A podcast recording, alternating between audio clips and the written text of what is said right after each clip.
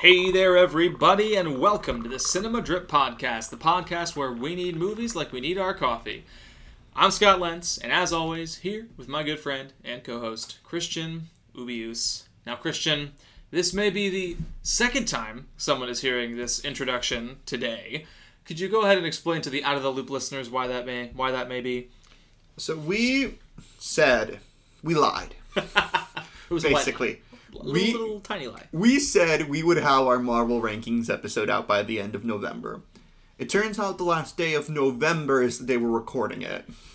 which you can blame on the the surprise guests that we were bringing on for that show. No, no, no. That, it is not their fault. Ah, we could have we could have recorded it last week on Monday. Ah. I said I wanted more time to rewatch Marvel movies. That's right. See, I'm just trying to cut you some slack here, but yeah, it is Christian's fault.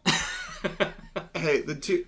I you know, it's fair because I, I was able to rewatch plenty more too. So, you were able to re- you were able to watch Chaos Walking. excuse me. Please don't drag my shame into this. I was able to watch many more MCU movies than non. I'll have you know, sir. But yeah, I did watch Chaos Walking. Uh, in a short review, don't watch Chaos Walking unless you're really, really into Tom Holland or Daisy Ridley. Which a lot of people are. I mean, if you're like a Mads Mikkelsen completist, maybe, because he's probably the best thing about that movie, which is true of most movies he's in. I forgot he's in Doctor Strange. Yeah, he, sh- he sure is. Like he was, his eyes weren't doing too hot in Doctor Strange. That's neither here nor there. So hello, if this is the second episode on this Friday you're listening to for us, thank you for having so much time driving, Yes, of course. Or- and we hope or- you enjoyed that MCU episode. or like a five-hour dump where you were just like listening to podcasts the whole time. Oh time. boy, Christian, why'd you gotta bring that into this? Look, a lot of I I listen to podcasts on the toilet. Okay, so before this goes into f- further TMI territory, this is our second episode of the week, possibly of the day, depending on when these both end up dropping. But either way, thank you for being here and for listening. And as you know from the title of this episode, we wanted to take some time here because it's December now, which is crazy. This year is already past us. It's another, I mean, a full calendar year of Cinema Drip. And before we reflect on the year, we're actually going to be Wait, doing some. Does Wait. that does does that mean that our awards are next week? Uh, I mean, they don't technically have to be. We're the ma- we're the you know masters of our own destinies here. Frick. Okay, keep going. But before we look back on 2021, we're actually going to be looking ahead at 2022, as of course there are a ton of great movies coming to theaters, coming to VOD, coming to Redbox. All kinds of things that we're looking forward and ready to watch. And so we wanted to set aside some time to make sure that we could hit on some of these and, of course, hopefully hear some of your ideas for movies you are most excited about looking ahead. Christian, in general, how do you how are you feeling about 2022? Because 2021 was a year that you know cinemas were slow early in the year, but once things started to open back up, a lot of big movies came out. People obviously are enthralled at some of these things, especially Marvel related. They were really the big money winners of the year. Uh, F9 for you Fast and Furious folks, but it still did seem like you know things were a bit slow to the gate. And 2022 will be our first fully normal year since 2019. So, how are you feeling in general about next year? I am. I don't. I feel like there are a lot of movies that don't have release dates, Right. and some of those movies without release dates are movies that are going to be. So this is a list episode, y'all. Are, are made my list because I'm assuming they will be completed in time to get or are completed and are just looking for distribution. Um, here's the thing, also though. I am looking forward to all the movies that didn't make our list because we don't know about them. Yes. I feel like we're still at a time where mo- there's a lot of stuff on the calendar, which is exciting, and there's a lot of stuff like spoiler alert, spoiler alert. I will be doing Sundance again. Is the is the hope tickets go on sale? I think in two days, uh, or at least the program comes out. So I am looking. I, I I'm excited, and some of the movies that I saw in Sundance last year, like my number one movie, are st- have still not come out and are look and are, are going to be distributed in 2022. Yes. Yeah, that is always the challenge of a conversation like this, is because, of course, there's always going to be movies that we think are going to come out in 2022 and then get pushed or get moved, or there's things that we haven't seen yet because they're not even announced. And I mean, for example, House of Gucci came out over Thanksgiving weekend, and it's a movie that Ridley Scott. I mean, it was in development hell for a long time. Ridley Scott finally made it and released it all within 2021. Things finally came together, and so there are movies that will come out by the end of the year that aren't even announced yet, and so But let's also this is all say speculative. let's also say there are some bangers on the calendar for 2022. Yes, there are. There are some straight up bangers, e- like existing intellectual property that we uh, we joke that we sold out during Marvel month. No, we are suckers to the system like everyone else. Some of us more so than some of us co-hosts more so than others, as our listeners will come to find out. But yeah, we got some filmmakers coming back to the movies after a couple years away. We got some folks staying active. We got franchises coming back. Marvel and DC are in full swing again. It is going to be hopefully an awesome year, and we're excited to chat about some of these movies coming up because I can tell you honestly, there are a couple coming out that we've been we've been waiting for for some time, and I'm ready to talk about them. But others that are kind of new on our radar that I'm looking forward to hearing some of your thoughts on, Christian, and sharing some of mine. How many of the movies that were on my list did you not know about? So, I, I will confess that my research was not as thorough as Christian's, so pardon in advance. But uh, after you texted me your sort of finalized list, I believe, well, for one, I didn't know one of them. I forgot one of them wasn't coming out in 2021, and then I had not heard of I think three of the five on your portion of the list. So some that were definitely brought to to my attention. Uh, and we'll tell you right now, this is going to have a little bit of format here. So we're going to kick things. We're going to have three separate lists. Woo! Buckle in. It's not going to be that long. Don't worry. You can you can finish up this drive. I'm excited about this episode. Let me just say, I'm kind of excited. It's going to be fun. So we're going to share each going to share our top five movies that we are most excited for, and just so happen didn't make the other person's list for whatever reason. And you know, if need be, the other person will chime in. But in general, I think we are looking forward to all of the movies that we're each looking forward to. All the movies we'll be discussing today. Then we have a shared top five because as we were texting about you know our options for this, there were a few that came up for both of us, and so you can think about it this way: we're each going to share our own personal, you know, six through ten, and then we'll get into our respective top fives, essentially. Uh, should we do honorable mentions at the beginning or at the end of our personal list? I, I like to do honorable mentions at the end, so you know, Okay. no spoilers. If someone's like, "Ooh, I'm really hoping that this movie makes the list" because they're excited, you know, we'll, we'll make them wait and see. Always, you know, leave a little bit dangling out there. Uh, let's let's start with you, Scott. What is your number five movie you're most Let's do it, excited for? Christian. So my number five movie is coming from one of my personal favorite franchises, a movie that I have a lot of fun memories with. Every time I've seen one of these movies, it makes me get a big old smile on my face, and it's coming back to movies next year, and that movie is John Wick Chapter 4. So we haven't had a chance to talk John Wick on the podcast yet, but I am a huge fan of these movies. I think the first and the second are exceptional, and the third one is, is still quite good, which I actually saw with your roommates before they were your roommates. I mean, this movie came out before you moved to LA, but we were on campus at an event at UCLA, and the three of us were trying to catch a showtime in Westwood, where UCLA is, and we literally ran from campus to the theater to make sure that we could get there as the showtime started. So you can you can tell the kind of love that I have for this movie. My my need to see it will force me to exercise. But I'm a huge fan of the just the phase of his career that Keanu Reeves is in. I'm looking forward to the Matrix Resurrections coming out at the end of 2021 here.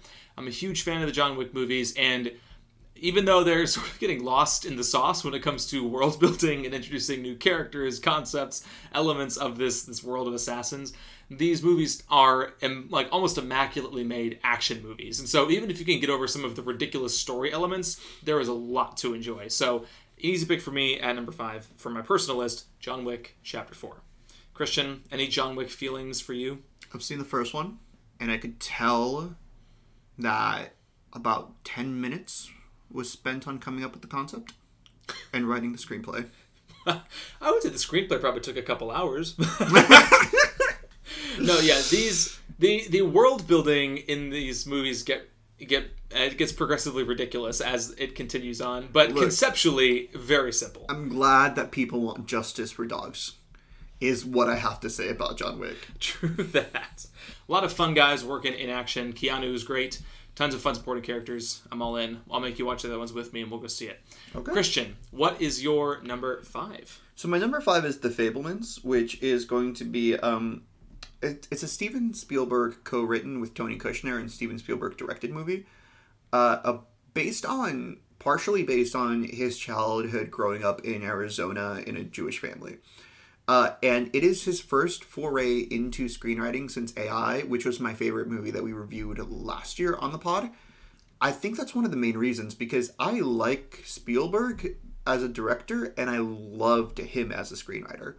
And so I am very interested in what is going to happen, like how he's going to do basically this entire familial thing. It's got Michelle Williams as the mom, Seth Rogen as the uncle, Paul Dano as the father. I mean, this this cast is kind of great. I love Paul Dano. I love Michelle Williams. I can't wait for how tender it is, especially since AI is a very tender movie. Um, and Spielberg is known for portraying children as like humanizing children. Not that human children need to be humanized, but giving them kind of much more of a three dimensional lens, Right. Than some movies do. So my number five is The Fabelmans, and uh, you were you you did not know about this movie beforehand. Uh, you know, I may have heard mention of it somewhere, but I, I'll basically say I was not very familiar. I, I, I mean, everyone's a fan of Steven Spielberg. I don't, I don't think you'll ever meet someone who would say they actively dislike him. Certainly, people have their preferences for the phases of his career, and I think for many people, the '70s, '80s, '90s, you know, his his work, um, they would say maybe it, it peaked and he's been doing great stuff obviously. He's still getting best picture nominations and all that but yeah it's not something that was majorly on my radar so i'm glad that you brought it back up as now it is and hey he's writing this movie with tony kushner who is also writing this adaptation of west side story that is coming out later this year so we'll see how that lands but if it works out well it could be a good ongoing collaboration for the two of them. The Spielberg stand-in as a child is going to be played by Gabriel LaBelle, who's a newcomer, and I remember looking like seeing online auditions for come audition for the 12-year-old boy part in a new untitled new written Steven Spielberg movie and I'm like if I had been 10 years younger and white, you know, oh if only. Could have been oh 12 years younger, but anyway. All right, let's let's move on to your number 4. My number four, continuing in a, a very franchise heavy zone, but uh, different than this character normally gets. Number four is The Batman. Of course, directed by Matt Reeves and starring Robert Pattinson. We're getting a new Batman movie in 2022, Christian, and let me tell you, I've been jonesing for this thing ever since they announced Bobby Pats was going to be playing Bruce Wayne. I think for a lot of I don't know the best way of saying this, but Robert Pattinson hated making the Twilight movies, as did Kristen Stewart. And so the two of them shook hands and parted ways, and then went on to become two of the most acclaimed young actors of their generation because they started picking different, better projects. And it's not like the two of them completely avoided franchises, Twilight Twilight isn't the worst thing I've ever seen. but the two of them have gone on to make a ton of great movies. And so for some people, they're like, what the heck? They got the Twilight people for this? But that's just incorrect. I mean, Robert Pattinson's been all over the place. He's been in movies as big as Tenet, and so he's been around, and I'm really looking forward to his take of the character.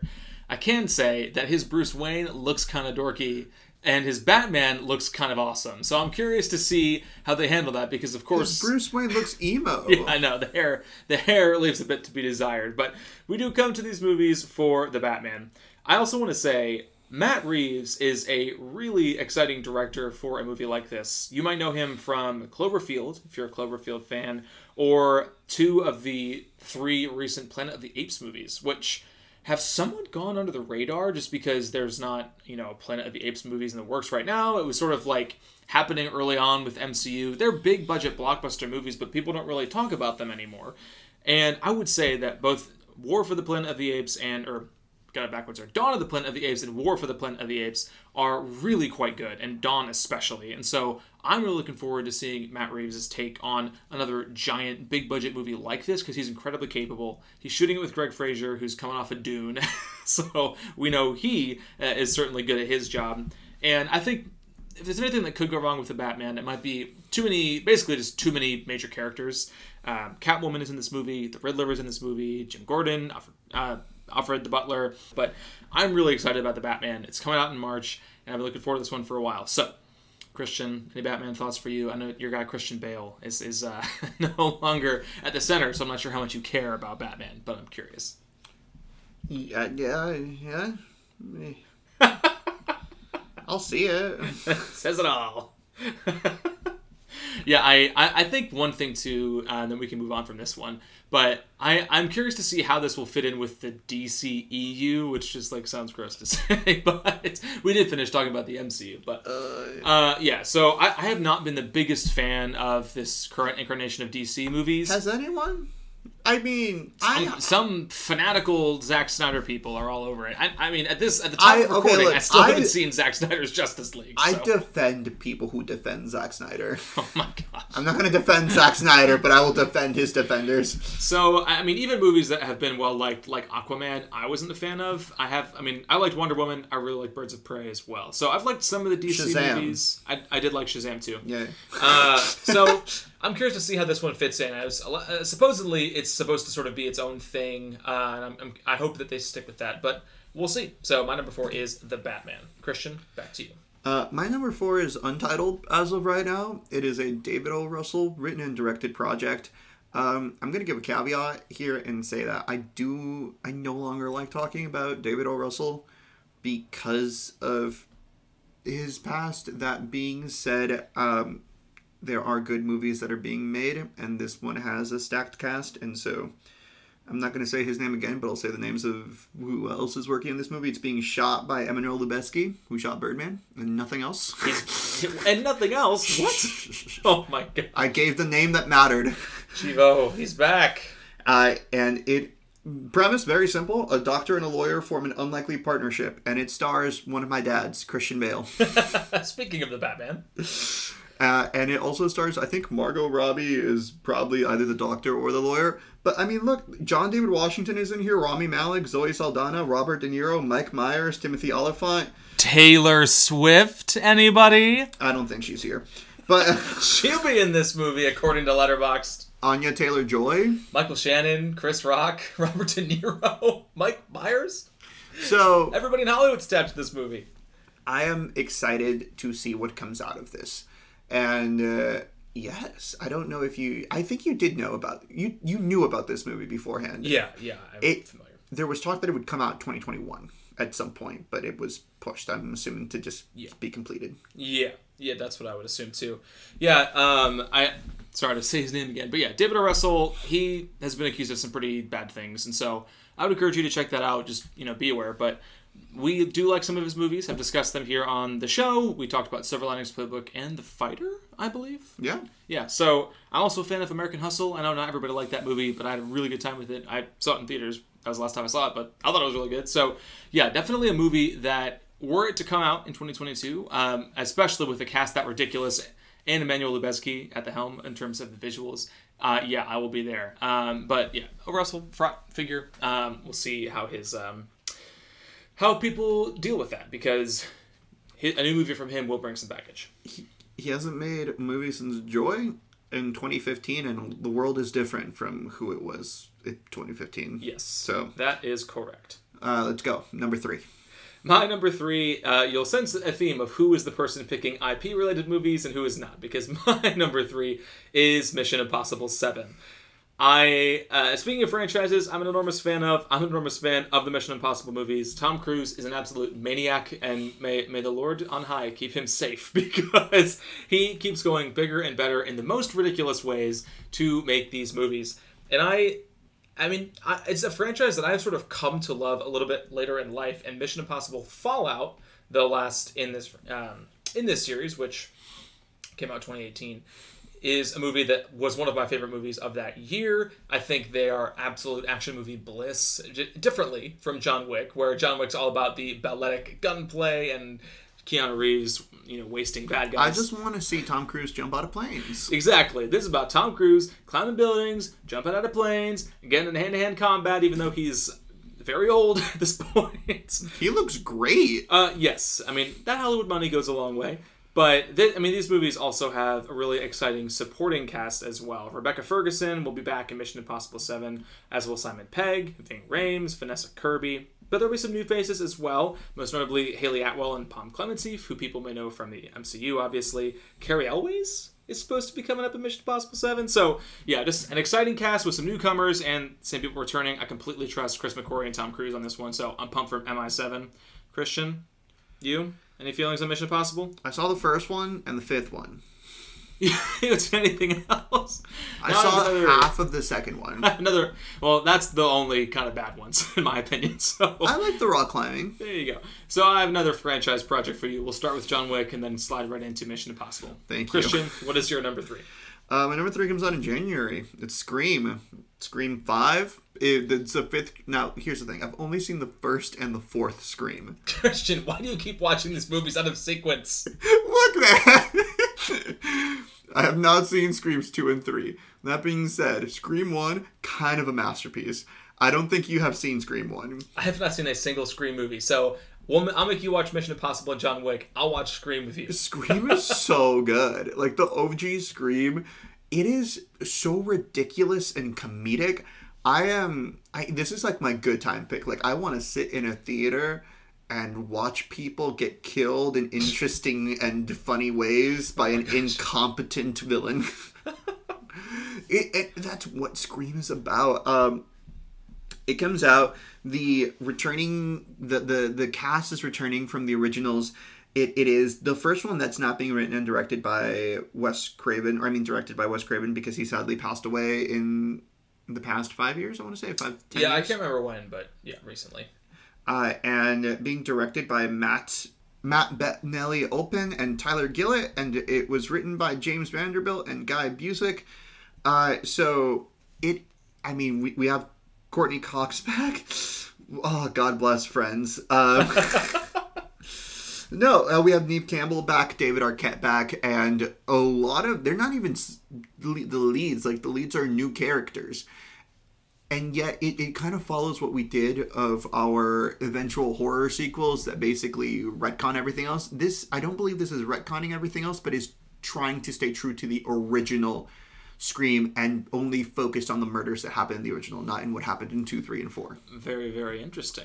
Maybe then I'll we'll just fit fit in the first one. We're gonna see this one.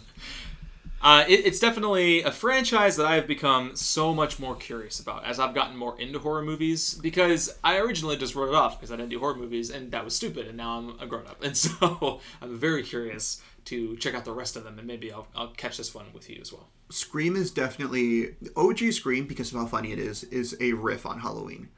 It, it it's like if you appreciate Halloween, Which you know that I do. which, which I know that you do, you will very much enjoy how Scream plays with those conventions. Perfect.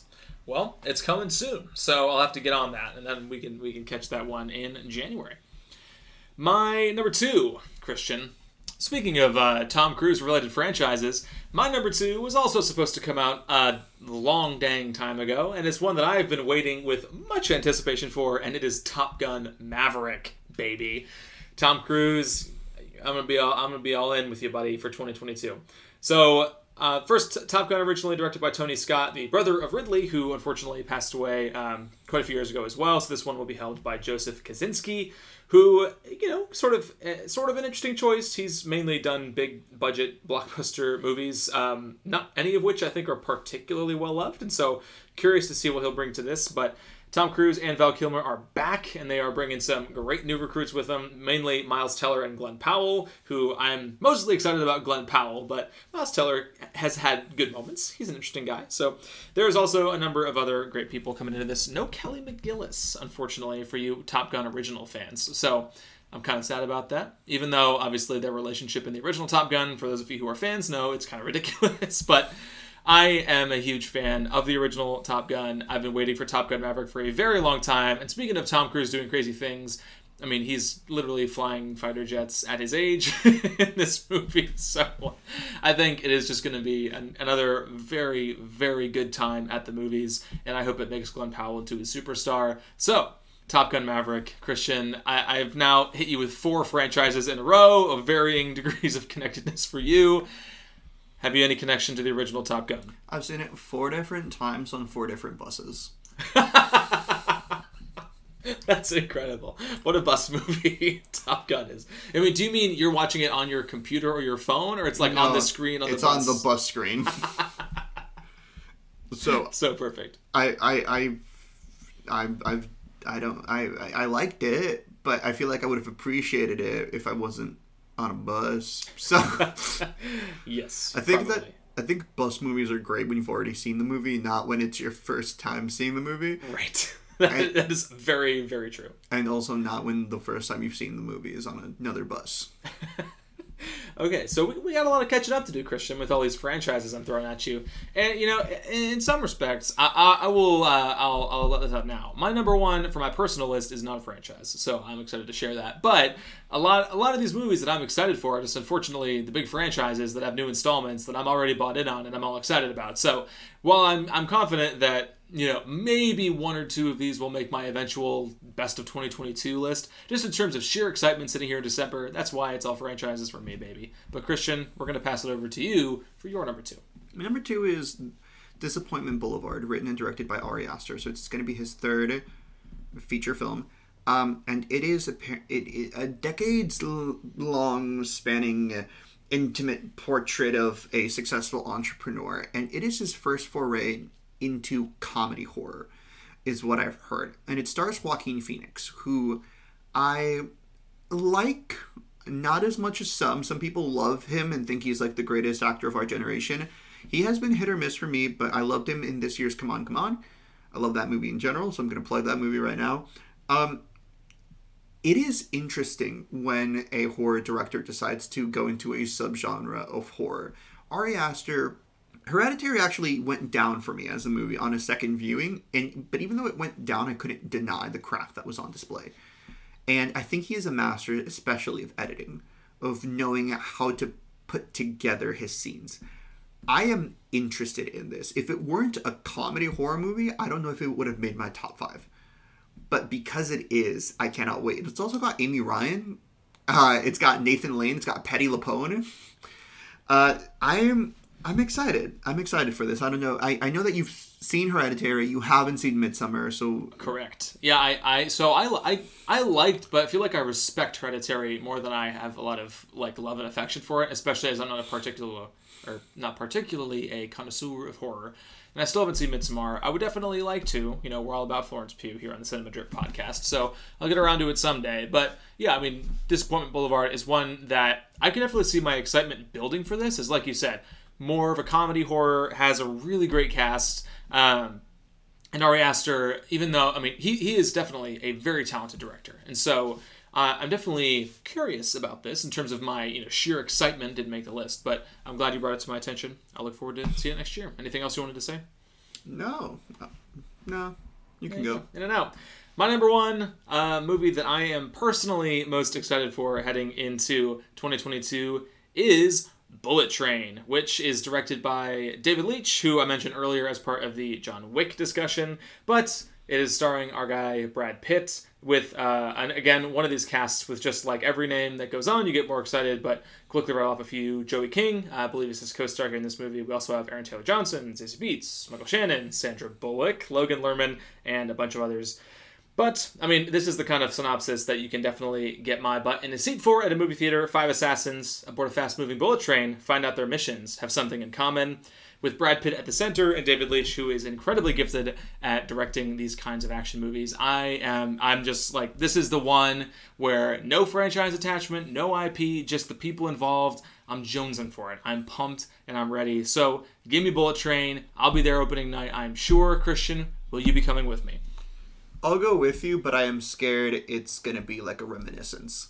Where, where the people attached are interesting, but the execution leaves something to be desired. I mean, totally fair, and I, I definitely like Reminiscence more than most. Uh, David Leitch, I mentioned Deadpool 2 and Atomic Blondes. The only other directorial effort that he has outside of those movies is Fast and Furious Presents Hobbs and Shaw, which is a very dumb, fun action movie. It's one. speaking of your approach to franchises, of all the Fast and Furious movies, I've seen The Fast and the Furious, Fast and Furious, or Too Fast, Too Furious, sorry, and then Hobbs and Shaw. So I'm not a, a devotee of that franchise, I'll but do you one better. I have seen Fast and Furious 8. and that's it. That's Fate of the Furious, baby. But yeah, I think David Leitch, I mean, just as a stuntman and stunt coordinator, like behind the scenes, is incredibly talented, and that's why the, the movies that he's made have been well received for the most part. Because the, the action that he's able to help to guide and direct comes from that background, and that's why I'm, I'm so excited, especially you know about something like this that gives you a tight, close quarter type of movie, something like Snowpiercer, obviously, although a bullet train, very different from that train. Uh, so I, I'm just I'm really pumped from concept to the people involved. Um, yeah, I'm, I'm all in for Bullet Train. Christian, what is your number one? You're personally most excited for? Uh, my number one is called Bardo, or False Chronicle of a Handful of Truths. it is an upcoming Mexican comedy film co-written by Alexander Gonzalez Iñárritu and Nicholas Giacobone, uh, directed by Iñárritu. If there is a director whom I owe most of what my interests are, it is Iñárritu and it is his first foray. Well, it's going to be the first film in seven years that he releases. It is also his, well, since The Revenant, and it's going to be his first foray into comedy. Second foray, well, his first foray into comedy since Birdman, and Birdman was his first foray in it. And Birdman's my favorite movie of all time. So if if Bardo is anything like Birdman or The Unexpected Virtue of Ignorance, I'm Speaking sensing of, us. Speaking of movies with dumb parentheticals, I'm sorry, dumb parentheticals. Alejandro Gonzalez in Iñárritu, or the guy who can't resist a really long parenthetical after his one-word movie title. His other movies are called 21 Grams, Amores Perros, Babel and The Revenant, yeah, and The I- Revenant. I know. I'm, Calm down, I'm sir. joshing you. I'm just teasing. Uh, it stars Daniel Jimenez Cacho, Griselda Siciliani, and Grantham Coleman. I don't know any of those three names, and I am excited to find out about them. You know, Christian, this is definitely one that you put onto my radar. I did not know Iñárritu had another movie coming out, and as listeners know, although my estimations of Birdman decreased slightly, it's still a movie that I love. And I also was a way bigger fan of The Revenant than a lot of people that year. Same. So I definitely want to see more of his movies, as they are typically well received. And he only has a few, so we'll be able to catch up with those, I'm sure, before catching Bardo. And thank you for putting it on my radar, my friend. Oh, absolutely. This is this is an opening night one. This is one where I'm like, everything else gets xed out of the calendar. This is this is one where Christian's gonna text me and saying I've got our tickets, and I'll be like, but I have you know it, like I have a funeral to go to, and he'll be like, you can skip it. Like this is a the person's deal. already They're dead. already dead. Yeah, he'll be dragging me to it. So that is uh, the end of our personal lists. So quickly running that back for me, it's Franchise City. Uh, number five, John Wick Chapter Four. Number four, The Batman. Number three, Mission Impossible Seven. Number two, Top Gun Maverick, and number one, Bullet Train.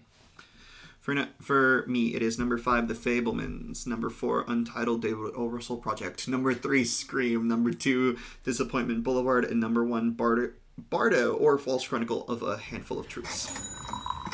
And so, with that, we're just going to dive right into our shared top five list. You know, and just to remind you, as we were talking about this, a few movies that came out for the both of us, definitely some movies that we are looking for. And so, Christian, we'll kick it off with number five on this shared list, and that movie is Nope.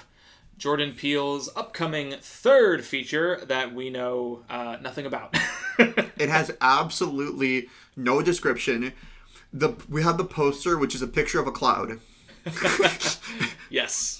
But we do know at this time it is starring Daniel Kaluuya and Keke Palmer. And Steven Yeun. as well as Steven Yeun, who I I don't think this will be his first movie post Minari, which got him his first Oscar nomination, but an exciting actor regardless.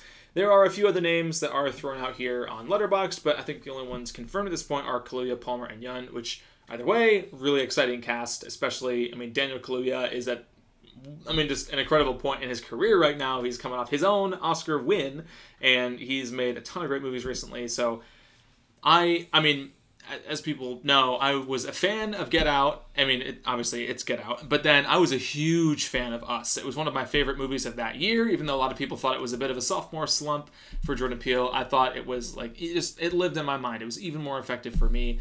Christian, how come Nope ended up on your list as well? Hence the shared list. Um, Steven Yeun, honestly, was one of the big reasons, and, and I because I love Minari so much, Steven Yeun has kind of like skyrocketed in terms of I want to see what else you can do because he's a funny man also, and we know that uh, we know that Jordan Peele likes to play with humor in his films, and so I'm excited. Like, yeah, use Steven Yeun, just make him make him do what you want.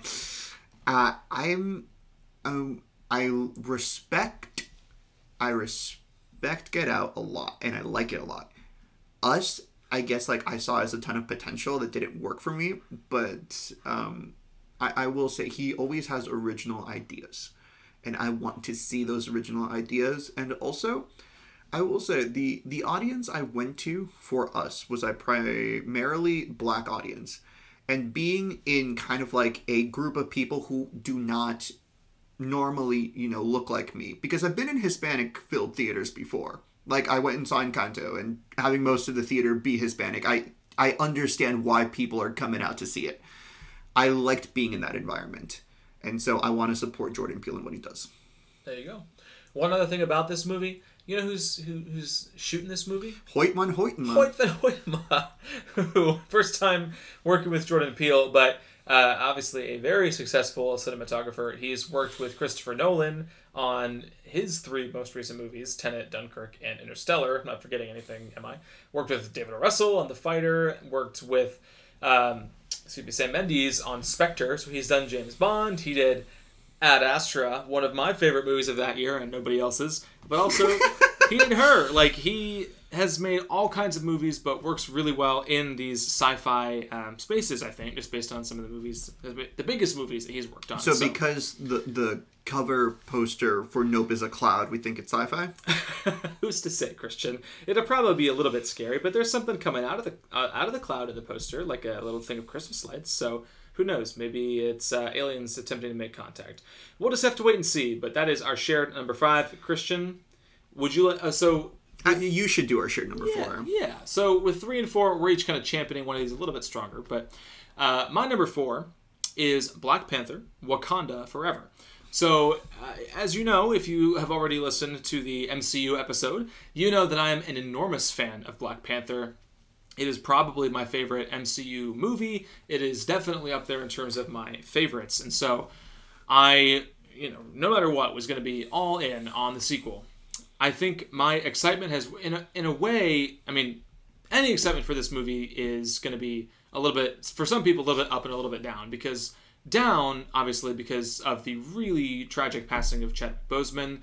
He, I, I mean, he is tremendous as T'Challa, as the Black Panther, and it's going to be really, really terrible to not have him continuing to play the character and getting to bring more adventures to the big screen. I think the reason that I, excitement could be up and why it is for me, why it made this list for me, and I'm curious to hear, you know, for you what you're most excited about, is because I think that opens up some really interesting storytelling possibilities. I do trust Ryan Coogler as a filmmaker. I think that the they did a very good job of stacking the supporting cast around him in the original Black Panther, and so there are a ton of excellent actors who are involved with this section of the MCU, and I'm really pumped to see what they do with this story and, and how they move on from T'Challa as a character. And you know, no matter what, I was going to be excited about this one, but that sort of anticipation of how they will move forward, I think, is really intriguing to me. It's the first time that the MCU has had to deal with something like this outside of somebody just not wanting to be in a movie. And so, you know, we, we say, oh, they're off doing this thing. But in this circumstance, we really do have to move on from Chadwick Boseman's T'Challa. So I'm curious to see how they will do that. Christian, what are you most looking forward to about Wakanda Forever? Oh, that's so easy. Danai Gurira as Okoye. Oh my gosh. I love Okoye. Also, Danai Gurira is a talented playwright. And uh, I, I, want to support her in all that she does. And I, I know that we joked about this, but legitimately, my favorite scenes in OG Black Panther, which I think is one of the best that MCU has put out, are the scenes that Okoye is in. Um, She's quite good. She is hilarious. She is talented. She is athletic. I am interested in what she does. I know that some of the supporting characters got larger roles following the tragic death of Boseman, and so I hope that she got a larger role. Oh, I mean, me too. And I will say that Black Panther in particular, I mean, the the women that they put into that movie to play the major supporting players for the most part were all incredible choices. Lupita Nyong'o, of course, Letitia Wright playing Shuri, who I think is going to be the maybe the most central character, but well, that remains to be seen. Angela Bassett, obviously, um, and now adding added to Wakanda Forever, Michaela Coel, who, if you followed along with "I May Destroy You," or is that I may destroy you. yeah, Yeah. okay. Um, you know that she is an incredible talent to watch, and so curious to see how someone like that will fit into the MCU too. So, Black Panther, Wakanda Forever. We're both looking forward to it. And hey, speaking of the Marvel Cinematic Universe, Christian, what's our shared number three? Thor: Love and Thunder. Thor: Love and Thunder is our shared number three. I am so happy right now. I Oh wish you man. you could see the smile on Christian's face. He's beaming. Okay, sure. You know, co-written by Taika Waititi and Jennifer K- um, Kaytin Robinson, Kaytin Robinson, and directed by Taika Waititi. Sure. You know, and Chris Hemsworth, very attractive dude, and you know Natalie Portman is being brought back. Sure, sure, sure. But Christian Bale is playing a character called Gorr the God Butcher. I just want him to yell out, I am Gorr. I just really want that. I want him to go full like a hundred and ninety thousand percent British accent. And I I need I I I Christian Bale's like one of my two dads. So you're pumped about this, is what I'm gathering. yes. Very much so. I too am looking forward to Thor: Love and Thunder, especially because I think the Thor movies in particular are on an upward trajectory. And as we were going through the MCU movies, rewatching them in anticipation for our MCU episode, I realized what an absolute asset that Chris Hemsworth is to the Marvel Cinematic Universe. He is he has the capability to be hysterical and utterly serious. And it is I, I think it's hard to to do both of those things in the same movie, but he is certainly up to the challenge. And so I'm really excited about him moving forward because he's what the the one survivor of the original Avengers. Tony Stark has passed on, so has Black Widow. Chris Evans and his Captain America are now very old. Hawkeye, Hawkeye's still Hawkeye is still around. He is thriving on Disney Plus right now. And uh, we do have Hulk, Bruce Banner. We have Hulk. But uh, regardless, I am very excited to see how Thor and Hemsworth figure into the future of the MCU. I really sincerely hope that Christian Bale has an incredible amount of screen time, but it'll be good to have now. if he's a butcher, does he have one of those like big rectangle knives? a, a meat cleaver, Yes. uh, maybe a god-sized meat cleaver, as he's of course Gorr, the, God, Butcher. yes. But I mean, the supporting cast here is good enough. What do Tessa you mean Thompson good enough? Tessa Thompson obviously coming back, but I mean they're bringing in the Guardians of the Galaxy as well, which again, as you know, we're both big fans of those movies. Well, Christian, I'm so I'm, okay. I spoke you too soon. I spoke too soon. with someone else. I did. I spoke too soon. Sorry for the offense there, but I'm very excited to see how Thor and the Guardians will all mesh together, and Christian Bale's going to be thrown into the gumbo pot. Uh, and I, look, Russell Crowe is also featured on here playing someone named Zeus, according to Letterboxd. I'm not sure what that's about. Yo, I heard, I heard Matt Damon comes back as one of the actors. Yes, yes, the actors playing fake Thor and Loki and Odin, uh, with Melissa McCarthy allegedly playing actor Hela. So we'll see how that goes. Uh, but regardless, I, I'm I'm glad to have Taika Waititi back for Love and Thunder. I am looking forward to this one too. So of course, Thor, Love and Thunder, are shared number three. Let me give our number two because I'm more excited about our number two, and you're more excited about our number one. This is true. Okay, um, at number two is Avatar two, coming, you know, v quick after the first one. Just uh, a quick decade 13 after the years. original Avatar.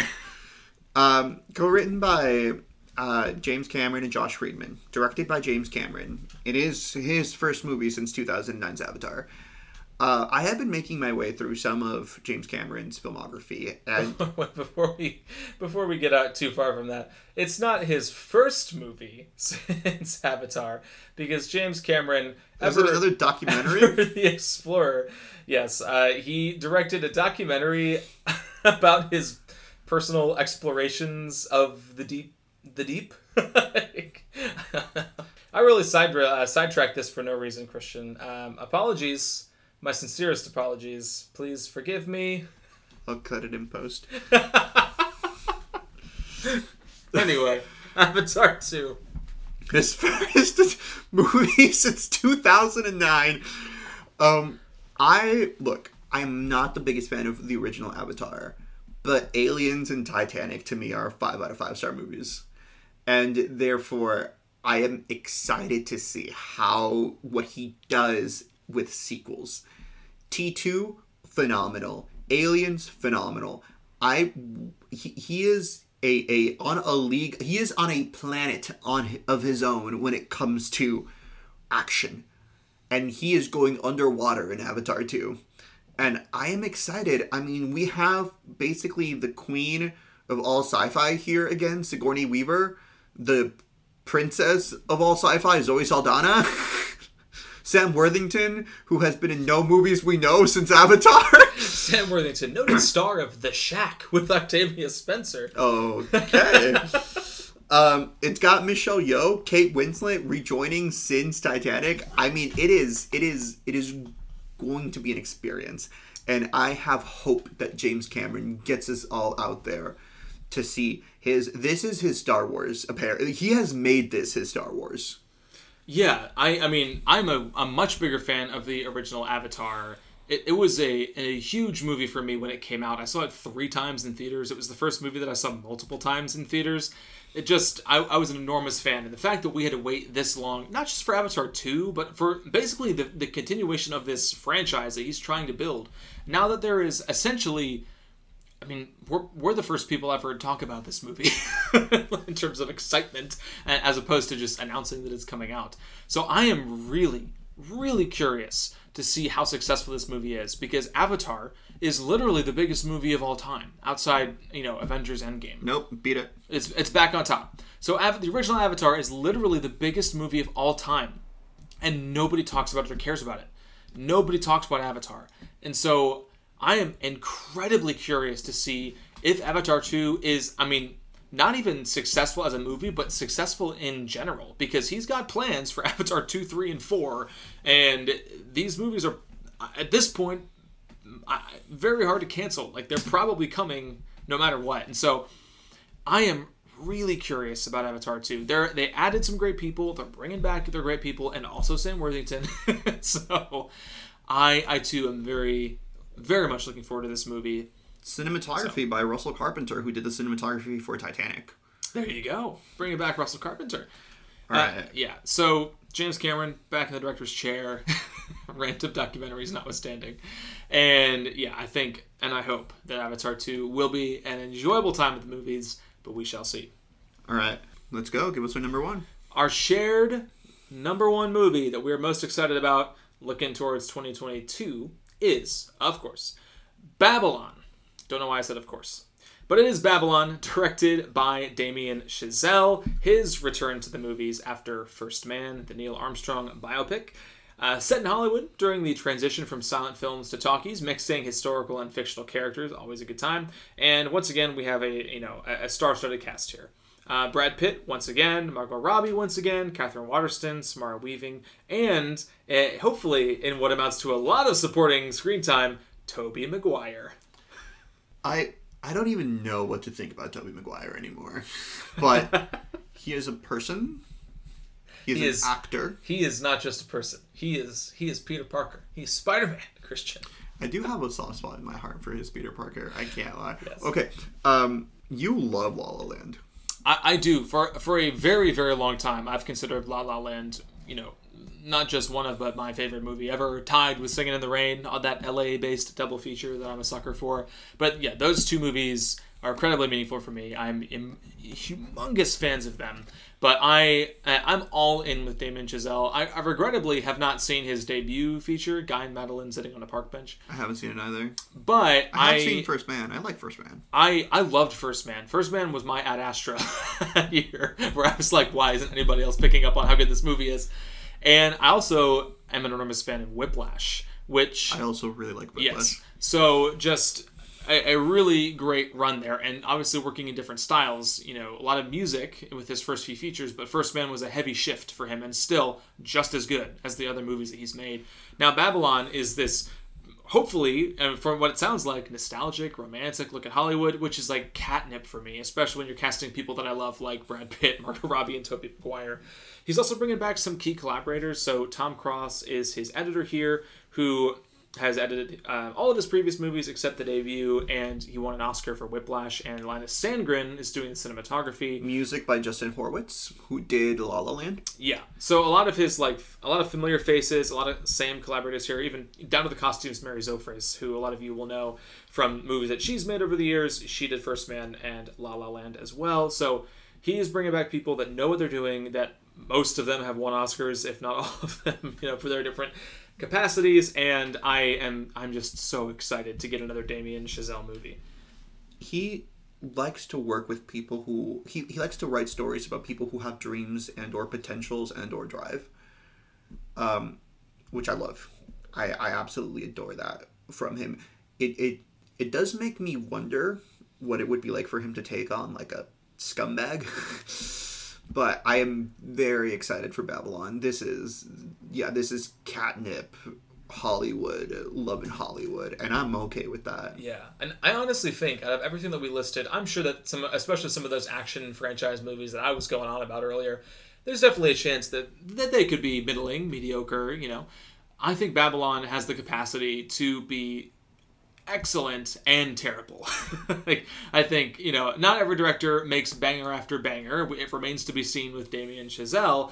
And this kind of movie that sort of looks back at Hollywood often can be a movie that sounds really great when everyone's building anticipation for it, and then it's you know being it's in production and we're waiting for it, and then it's the kind of movie that can come out and be a disappointment, be a flop. And so this, I wouldn't say this is feast or famine. He's got a really good track record, but I do think that you know he's someone who's continuing to work with original stories. Although obviously First Man was about a historical figure, he's mixing history and fiction this time. I think it could be you know one of the best movies of next year, or it could be a huge disappointment. And I'm really excited about that tension too, because a lot of these movies it's safe. Mission Impossible Seven is probably going to be pretty good, uh, but I think Babylon could be a huge swing and a miss, or com- like just a grand slam. So.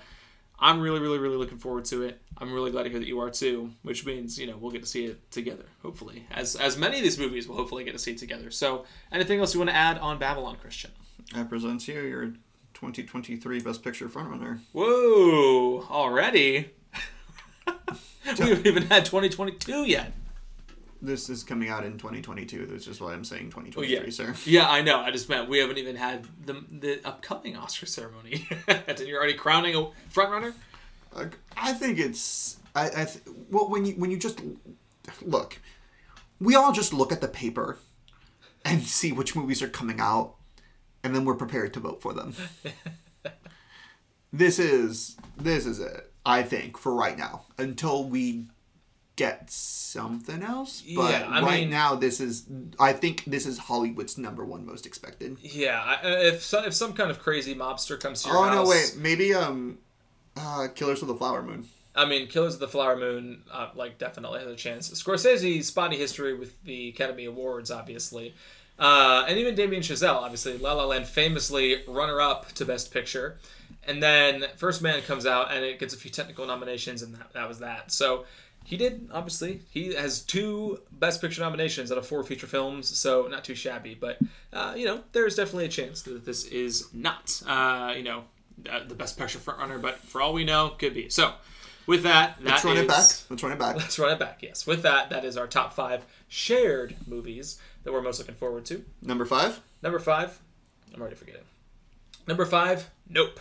Jordan Peele's upcoming third feature. Uh, give number four. Number four, Black Panther: Wakanda Forever. Number three, Thor: Love and Thunder, and number two, Avatar two. And say it with me, Christian. Number, Number one, Babylon. Wow. All right, Good that was bad. Um, so y'all, these are movies for you to put on your radars. For everyone, we have a mix of IP that you all want. We have, thankfully, because of me, a mix of a mix of indie and director, writer driven Yes. things. Good job, Christian. We have MCU movies for you. We have action Avatar movies for you. We have old Hollywood. We have futuristic sci fi. Make your pick. I think the only thing that's missing is an animated movie, but there's only one animated movie I'm excited for next Which year. Which is the Into the Spider Verse sequel. I would assume. okay, honestly, I am. Honestly, I really am.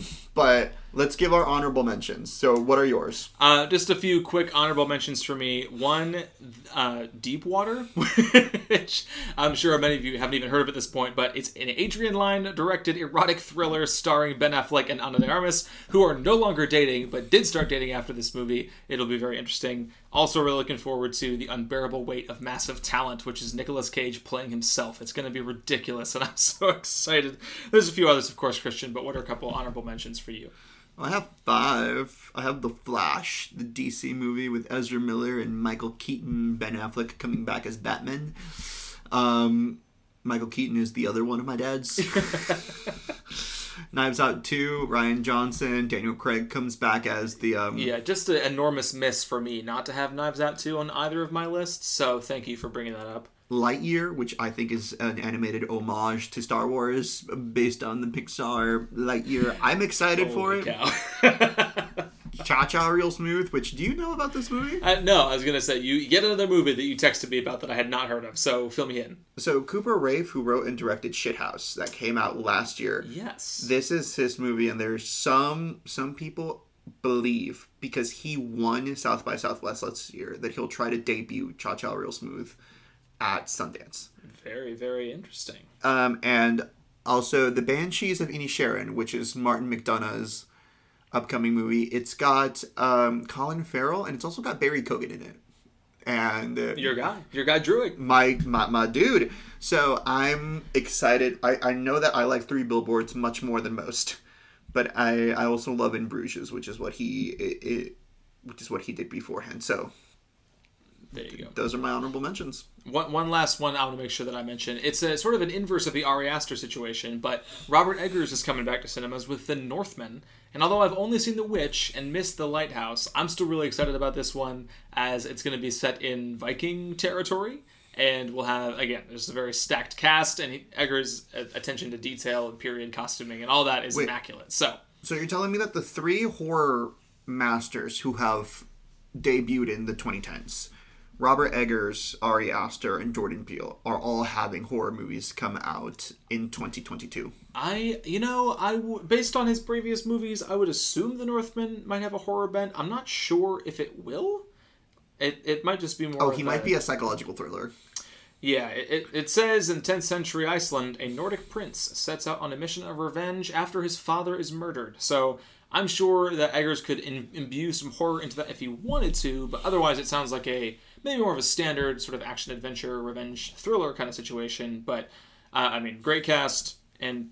Eggers is an exciting filmmaker, so one that I'm looking forward to. Just didn't make the list for kind of the same reasons that Ari Aster did. Okay, so this is we're done. we're done.